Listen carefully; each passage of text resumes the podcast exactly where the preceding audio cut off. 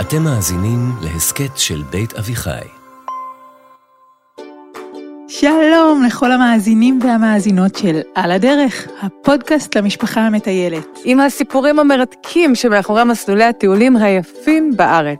אני לירן ליפשיץ, ואיתי, כרגיל, יוטבת פייר אייזנווייל. שלום, יוטבת. שלום לירן. את יודעת על מה חשבתי היום? ברור שאני יודעת. מה? איך את יודעת? אני כבר יודעת עלייך הכל. הנה, חשבת על מסלול מהמם בדרום. וואו, האמת שזה באמת מה שחשבתי. וכזה שיש בו אין סוף חוויות מדבריות לכל סוגי המטיילים.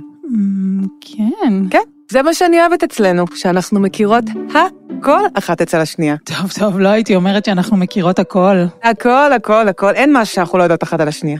אין. אה, אז אה, מתי היום הולדת שלי? נו, זה קל. יוטבת, י' טבת, 30 בדצמבר. אוקיי, אה, מה אני אוהבת לאכול? פויקה על מצע פתיתים. אמ, אלא אם... אלא אם זאת העונה של הארטישוקים, אז כמובן, ארטישוקים. טוב, זה היה ניחוש קל. בואי נראה אם את יודעת. לי היוטבת, אני כל כך יודעת, שאני יודעת אפילו מה רצית לשאול. נו, בואי נראה. רצית לשאול מה את תמיד אורזת לכל טיול. לא משנה לאן ומתי. זה באמת מה שרציתי לשאול. והתשובה היא כמובן נייר טואלט, אין, אין מה לחדש. תמיד יש מה לחדש. אין שום דבר לחדש. זה כיף, זה כל הכיף. לירן, זה נוראי מה שאת אומרת. אם אנשים היו חושבים ככה שאין מה לחדש, בחיים לא היינו מתפתחים לאן שאנחנו נמצאים היום. זה בסדר, אני יודעת שאת לא מסכימה איתי.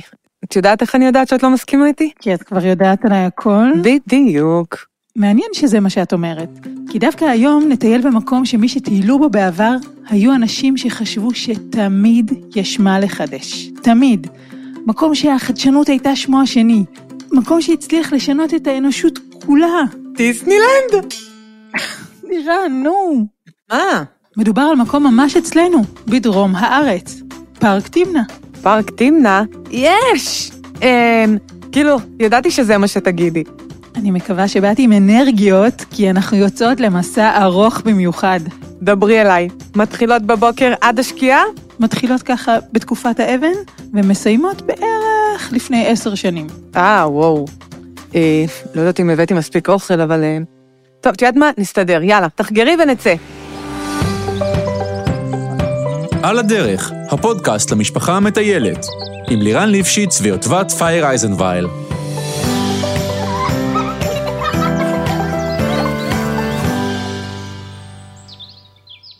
אז עכשיו, כשאנחנו ארוזות, אפשר לצאת למסע שלנו בפארק תמנע, המקום שבו התגלה אחד מאוצרות הטבע ששינו את האנושות. אני יודעת מה התכוונת לומר.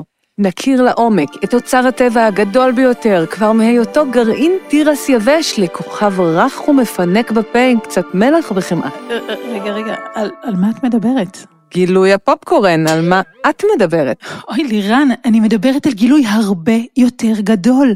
גילוי שבזכותו יש לנו מכוניות ומכשירי חשמל ואפילו אור בבתים. אה, גילוי המתג.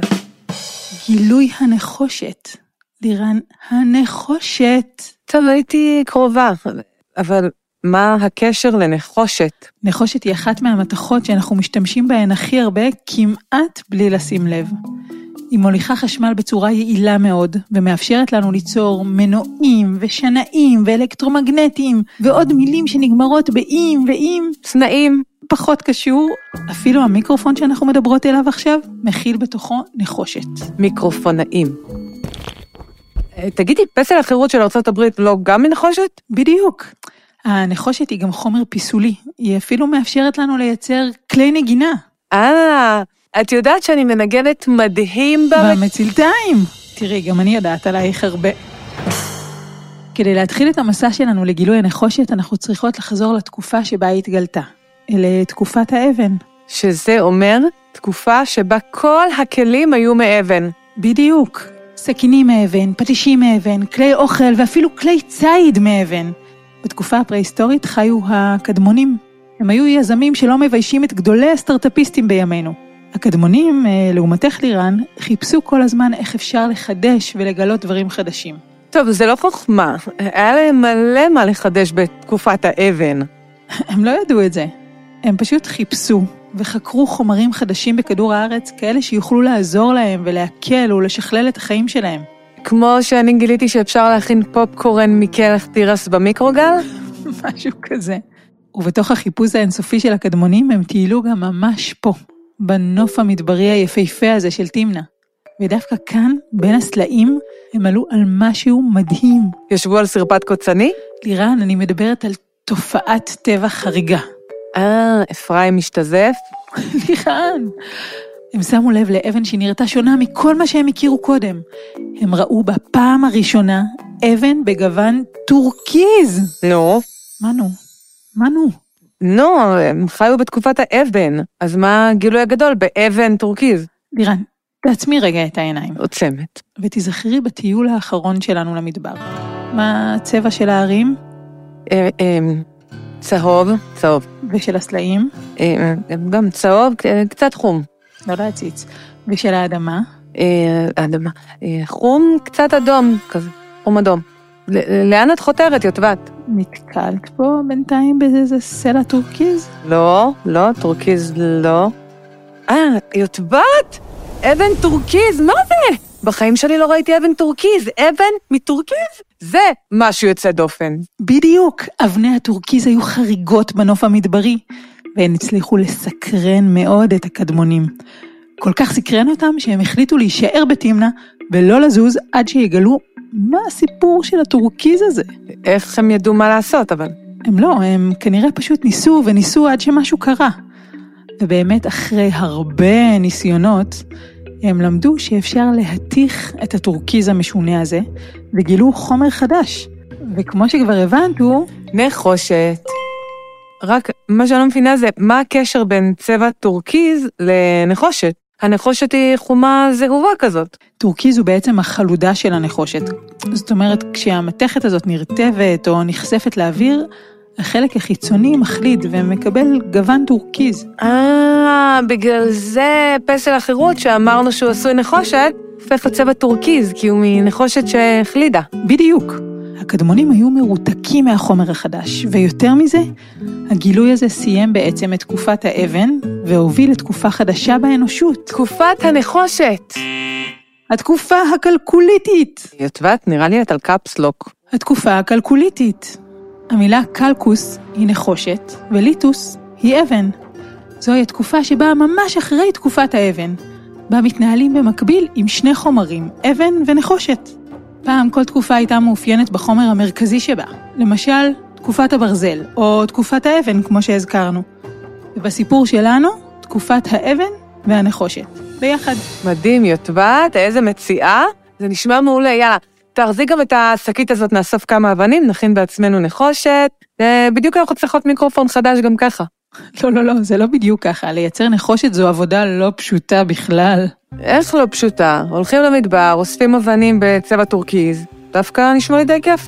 הקדמונים היו צריכים לכרות באבן את הנחושת מתוך האדמה, נו, קצת קריאה באבן, אפשר לחשוב. ואז להתיך את הנחושת אה, אז עושים מדורה קטנה, העניין הגדול, מדורה קטנה. באלפי מעלות, בתנורים מטיט ומאבן, שכל תנור כזה הוא חד פעמי, כי היה צריך להרוס אותו כל פעם כדי להוציא את הנחושת שנוצרה בתחתית, אה, וואו. וכמובן צריך לכרות את העצים, לנסר לחתיכות, להכין מהם פחמים, להעמיס אותם על התנורים, ולהצית את האש, ואז גם לא היה מצית או גפרורים. אוקיי, אוקיי, אוקיי, אוקיי, אוקיי, אוקיי. אז אני לא אהיה קדמונית, חבל, הייתי שנייה מהסבה. לא פספסת הרבה. מה שנראה לנו מאוד פשוט בימינו בזכות מפעלים ומכונות היה אז עבודה קשה מאוד. עבודת פרך. צריך הרבה נחישות לכל הנחושת הזאת. ויותר מזה, צריך המון אנשים. זה לא עבודה לכמה אנשים בודדים. אז איך מוצאים עובדים לעבודת פרך הזאת? מה, מה הם כתבו במודעה דרושים? דרושים עובדים לעבודת פרך, דרוש ניסיון מקדים ומכתב מהממליץ חרוט על האבן. יתרון לבעלי חיבה לאקלים מדברי. אף מודעת דרושים לא תעזור פה, כי אף אחד לא רוצה לעבוד בפרך. אז מי הצליח להפיק את כל הנחושת? האימפריה הראשונה שאנחנו יודעים שהגיעה לתמנע והפכה את קריאת הנחושת למפעל של ממש, הייתה האימפריה המצרית, מצרים. איזה מצרים? מצרים שלנו? מצרים עבדים היינו לפרעה במצרים? מצרים? למצרים היו עבדים, ולכן גם כוח אדם לחציבת הנחושת. עבדים לא יכלו לבחור מה הם רוצים לעשות. זה עצוב, אבל ככה זה היה. ככה המצרים הכריחו אותם לעבוד בשבילהם בפרך. לא הספיקו להם הפירמידות, עכשיו הם רוצים גם נחושת? המצרים שמעו על האוצרות בתמנע, ושלחו משלחת ענקית שהגיעה לתמנע בסתיו. רגע, יוטבת, איך אנחנו יודעים שמי שהיה שם זה המצרים? המצרים השאירו כתובות על הקירות וחפצים שהיו ייחודיים להם. וואו, אני רואה את זה, יש פה מלא מלא חריטות על הסלע של כל מיני דברים. ומה דעתך? אה, שאולי הם היו קוראי נחושת מעולים, אבל ציירים קצת פחות. בגדול את כנראה צודקת. יש השערה שחלק מהציורים פה היו של אה, חיילים שציירו בין המשמרות, אבל בין ציורי הקיר השונים שהתגלו פה מצאו גם כתובת עם ציור של דמויות המלוכה. או, הם כבר מצוירים ברמה מאוד גבוהה. בדיוק. פה ברור שציירו אותם האמנים מהאימפריה המצרית. בציורים האלה למשל אפשר למצוא מרכבות, שהיו הסמל של הצבא המצרי, ציורים של מסעות ציד, וציורים של חיות. שחלק מהן נכחדו מהאזור, חבל. וגם כתובת של רעמסס מגיש מנחה לאלה חתחור. ממש דרך תנכית לכתוב רעמסס היה פה. כן. לצערנו יש גם uh, כמה וכמה מטיילים מתקופתנו שכנראה קיבלו השראה והוסיפו את השם שלהם לצד ציורי הקיר העתיקים. זה מטיילים? באמת לא הסתדר לי למה המצרים כתבו ליאור כהן אלופה על הקירות ליד המרכבות שלהם. זה באמת לא מסתדר, וזה גם אסור. אז לא לחרות על אוצרות טבע. בדיוק. אחרי המצרים הגיעו לתמנע האדומים. האדומים היו עם שחי בדרום ירדן, אבל בזכות ההצלחה הכלכלית מהפקת הנחושת, הם נהיו עשירים וחזקים והפכו לממלכה. ממלכת אדום. לפחות הממלכה הזאת יותר נחמדה אלינו מהמצרים?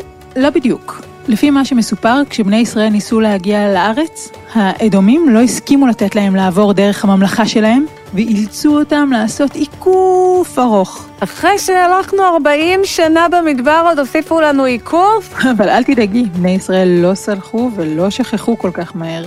אחרי שהם התאוששו קצת מהמסע, בתקופת מלכות דוד, ישראל נהיו אומה חזקה במיוחד, מה שאומר ש... עם כוח גדול מגיעה חציבה גדולה. בדיוק. דוד הכיר מקרוב את כוחה של הנחושת. מאיפה? מגוליית! גוליית חבש קסדת נחושת, שריון נחושת, כידון נחושת. אה, אז תגידי גוליית. גוליית עם נחושת, דוד עם האבן, ביחד התקופה הקלקוליתית. אז דוד שלח את האנשים שלו לכבוש את מאגרי הנחושת מידיהם של האדומים. הוא אמר להם כזה, היי, אדומים, זוכרים אותנו? אתם אלה שלא נתנו לנו לעבור. ביג מיסטייק, היוג'. ניצחון די גדול לבני ישראל. נחושת אומרת כוח, ובמלכות דוד, עם ישראל סוף סוף זוכה לכוח הזה. אז הנחושת היא ממש סמל סטטוס. לגמרי.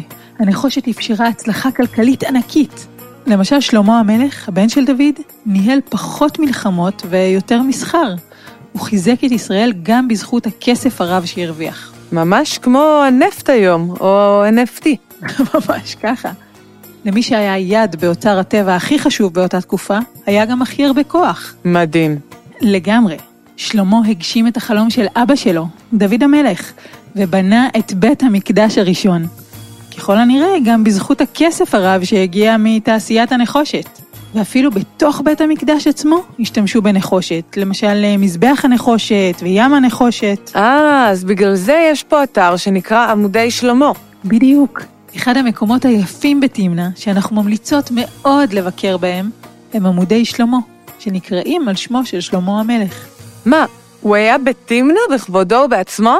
לפני עשר שנים משלחת ארכיאולוגית בראשות הפרופסור ארז בן יוסף חפרה ממש פה באזור ומצאה פיסת בד ארגמן יקר מתקופת שלמה המלך. הם מצאו גם לא מעט מציאות נדירות שמוכיחות שגם שלמה המלך ממש היה פה. תשמעי, שלמה המלך נראה לי היה סטייליסט מעולה, ארגמן, וואו. וחוץ מזה, אני מתחילה להשתכנע שזה מאוד משתלם לגלות דברים חדשים, גם אם זה דורש עבודה קשה. חכי, העבודה הקשה לא הסתיימה בקריאת נחושת וההפקה שלה. עכשיו היה צריך לגלות מה עושים בכלל עם הגוש מתכת הזה. מה עושים עם הנחושת? כן, לפני גילוי הנחושת לא היו בכלל בעולם מטבעות, או שריון ותכשיטי נחושת, ובטח שלא מיקרופונים ואייפונים. אז למצוא חומר זה שלב ראשון, אבל לחשוב מה עושים איתו, זו כבר משימה אחרת לגמרי. מה עושים עם חומר חדש, אה, מתכת, נחושת? רגע, עצרי הכל, יוטבת. בעצם, ההמצאה החשובה ביותר שיש, סיר, התחילה אצלנו, בתמנע. לא יודעת אם סיר מדורג כגילוי החשוב ביותר. ברור שכן, בלי סיר, איך נכין פופקורן? אחלה דוגמה. אין, אין, אני הכי שלמה המלך בלחשוב מחוץ לסיר, אה, בלחשוב מחוץ לקופסה. אז מה קורה בהמשך? המשיכו לעשות ארגזים של נחושת? זהו, שבשלב מסוים נפסק ייצור הנחושת. למה? גילו את הסליים? לא, כי נגמרו כל העצים בתמנע. מה? בתמנע בעצם התרחש האסון האקולוגי הראשון. כדי להפיק נחושת היו זקוקים לחום גדול, מאש, ובשביל זה נדרשו המון עצים לבעירה. בזמנו באזור תמנע צמחו עצי שיטה ורותם. חוקרים אומרים שבשנה שרפו בתהליך הפקת נחושת יותר מ-400 עצי שיטה ו-1,800 שיחי רותם. עכשיו תכפילי במאות שנים של הפקת נחושת. שווה זיליון עצים שרופים. נכון, ככה לא נשאר אפילו עץ אחד בכל תמנע. באמת אסון. עצוב. ולא רק עצים, שיחי הרותם תמכו בצמחייה נוספת, הם אגרו מים ועיצבו את הקרקע מסביב, וגם כמובן האכילו את החיות שבאזור. ההיעלמות שלהם יצרה מין אפקט דומינו שלא הצליח להשתקם עד היום. וואו, כמה קל להרוס את הטבע שלנו. וזו באמת הזדמנות להזכיר לשמור על הסביבה שלנו, ועל כל העצים שכן נותרו לנו. אני רואה מסביבנו שכן יש מעט עצי שיטה. משמח שנשאר זכר לעץ אחד לפחות. מה את אומרת? איזו עצירה קטנה מתחת לעץ? אולי נשתה משהו קר בלב מדבר? נירן, את הרי יודעת הכי טוב מה אני מתכוונת לענות. ברור שאני יודעת. תכננת לענות שפקל קפה עלייך, ומציאת נקודה בלי כל הקוצים המעצבנים האלה עליי. הופה, הופה! מה אני שומע פה, בנות? מי פה משמיצה את צמחי המדבר המופלאים וקוראת להם קוצים? אפרים, הפקח היקר, כמה טוב לראות אותך כאן. בהחלט טוב, מ- מרחוק נראית לי כמו עץ. אה, אפרים, תרים רגע ידיים לצדדים. להרים ידיים אה, כ- ככה? כן, יופי, כן, בדיוק ככה, ו- ואל תזוז. מצוין. הנה, יוטבת, סוף סוף מצאתי צל בחום המדברי השומם הזה. עץ אפרים. או, לירן, מה קורה לך? חידלי ומיד. אני מקווה שאלו רק תעתועי המדבר שגורמים לך להשמיץ את הצמחים המופלאים שסביבנו ולקרוא להם קוצים. אפרים, תפסיק לדבר עם הידיים, אתה מזיז לי את הצל. אלמותיי היקרות, אתן טועות ומטעות. לעתים קרובות, כשהם מתבוננים על צמחי החן המדבריים, רבים כמובן מכנים אותם בשם המכליל והמטעה קוצים. אבל האמת היא שאלה כלל אינם קוצים, לא ולא. מדובר בצמחים יצירתיים, מדובר בלא פחות משורדים אמיצים של ממש. וואי, סקרנת, אפרים. איך הצמחים האלה מצליחים לצמוח פה בחום הקשה הזה, באוויר היבש ובאדמה המלוכה? ובלי צל. או-הו, אני רואה שעכשיו לאט-לאט אתן מתחילות לקלוט, ולא רק זאת, מזג האוויר כאן הפכפך אפילו יותר מדודתי החורגת שולה. חודשים ארוכים כמעט ולא יורד גשם, ופתאום לפתע יכול לרדת מבול במשך שעות ארוכות. ובתוך כל הברדק הזה, צמחי המדבר שאתם מכנות בבוז קוצים, פיתחו יכולות מופלאות כדי להתמודד עם האתגרים הללו ולהמציא לעצמם כל מיני שיטות הישרדות מיוחדות. ספר כבר, אפרים, אני גם צריכה שיטת הישרדות. טוב, בואי נתחיל מהעובדה שצמחי המדבר רחוקים מלהיות מקובעים.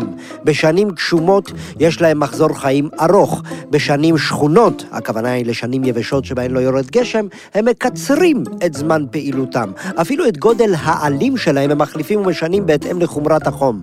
אה, זה לא חוכמה, את זה גם אנחנו עושות. בחורף מחליפות לבגדים ארוכים, ובקיץ לבגדים קצרים. ואיזה עוד שיטות מתוחכמות יש להם לשרוד? או, נהדר ששאלתן. אגב, שאלת שאלות זו כשלעצמה דרך הישרדות מופלאה לשתי מנחות פודקאסט, במיוחד כשהן מופנות לפקח מאיר עיניים ומכובד, אולי אפשר לומר המכובד ביותר בעולם הפקחות שלו. אפרים. אה, כן, קרבו נא בלי חשש ותכירו את אחת החביבות עליי, הפרעושית. פרעושים, מה? פרעושים הצילו, איפה יש פרעושים פה? לא פרעושים, פרעושית. הפרעושית הנפלאה, אחת מצמחי המדבר, פריחתה האביבית צהובה ומקסימה, וכשהאוויר מתלהט, היא מכסה את עצמה במעין פרוות קיקה.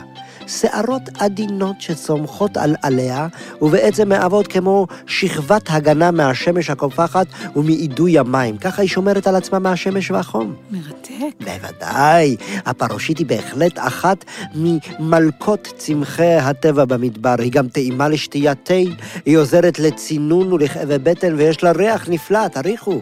אבל בואו תכירו צמח שובב שאוהב שיטת הישרדות אחרת, השלכת. מה השלכת עכשיו? אה, את מוזמנת להכיר את הזוגן. הצמח שיוצר לעצמו שלכת הפוכה. שלכת הזוגן מתרחשת דווקא בקיץ, כאשר הצמח משאיר את עליו.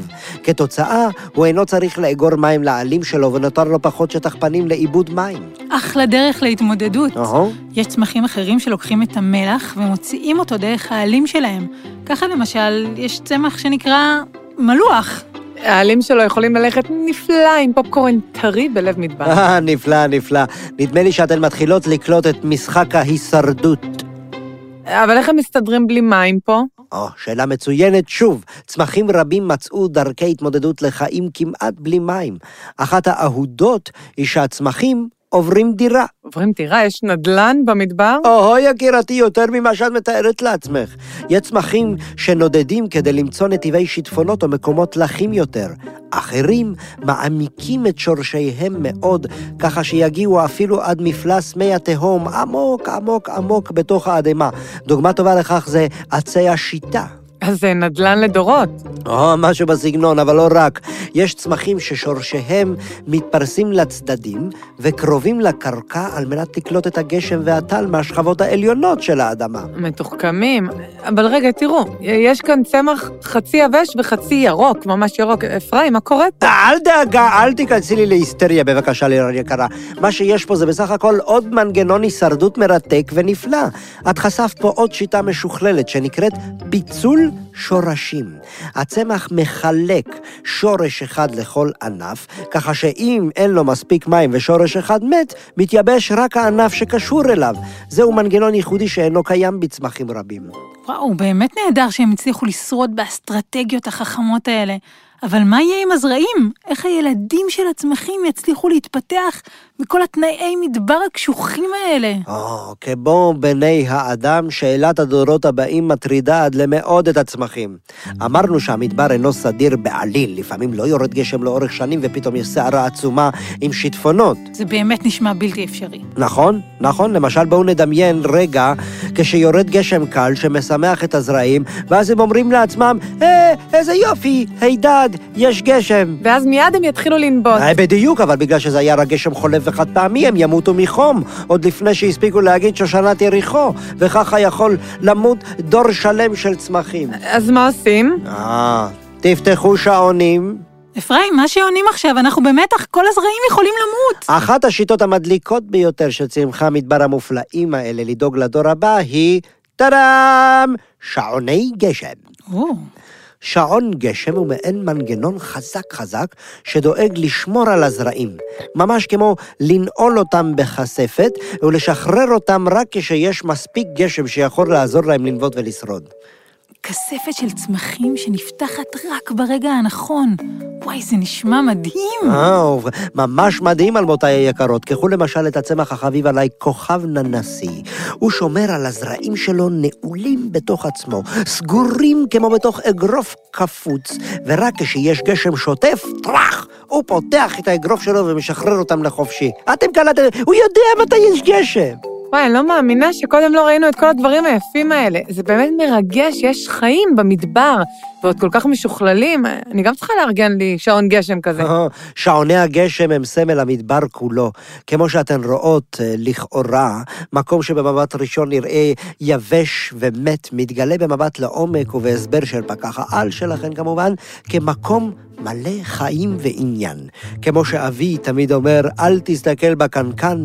אלא במה שיש בו. ואם כבר הזכרתי את אבי, אני רוצה למסור לו דש. אבא, דש. תודה רבה, אפרים, זה היה מרתק.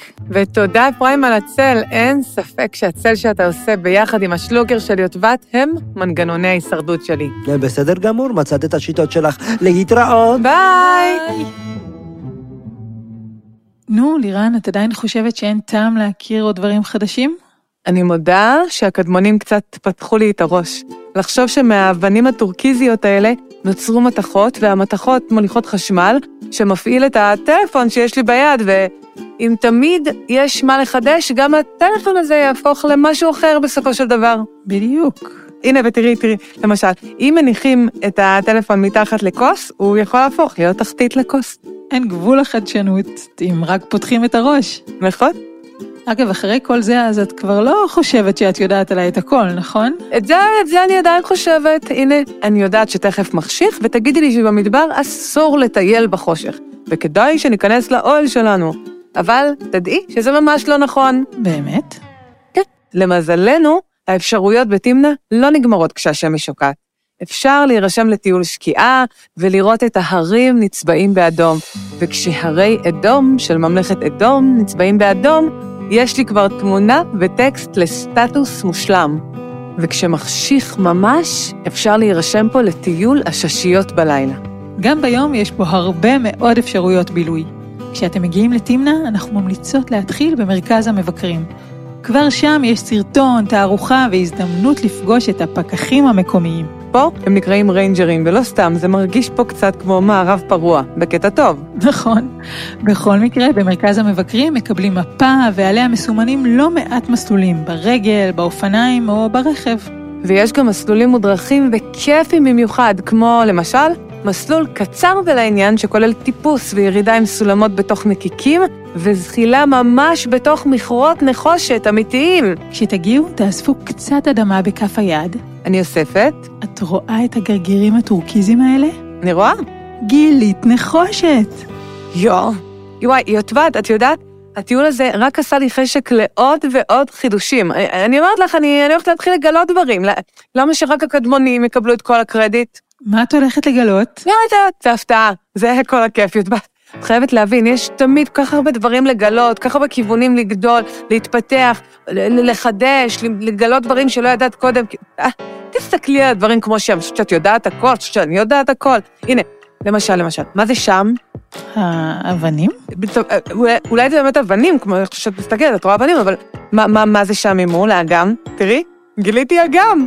די בטוחה שעוד אנשים גילו אותו, אבל הוא באמת אחלה מקום. אוקיי, בסדר, אז את האגם אולי גילו, אבל המבנה שליד, תראי, תראי מה גיליתי, המבנה ליד האגם, מה זה? בית קפה? גילית בית קפה?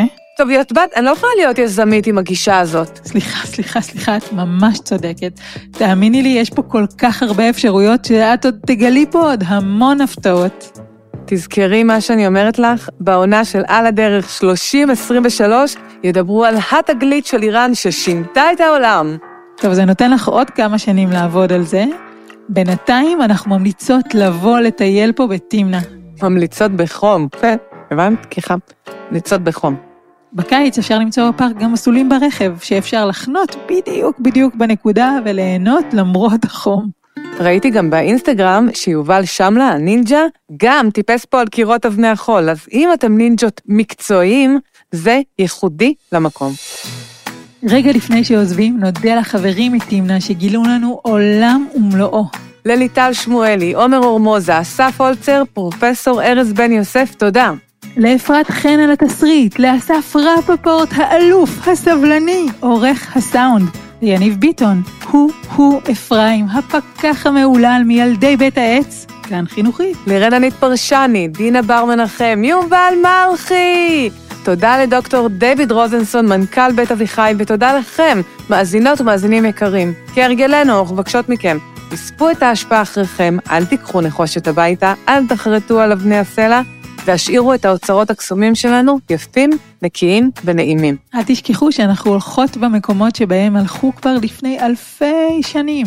ואנחנו לא צריכים עוד אסון אקולוגי על הראש. ממש לא, אז תהנו לכם, תדמיינו לכם. תדרגו לכם, כלומר, אה, אותנו בכוכבים באפליקציה. וניפגש כבר בפרק הבא של על הדרך, הפודקאסט למשפחה המטיילת.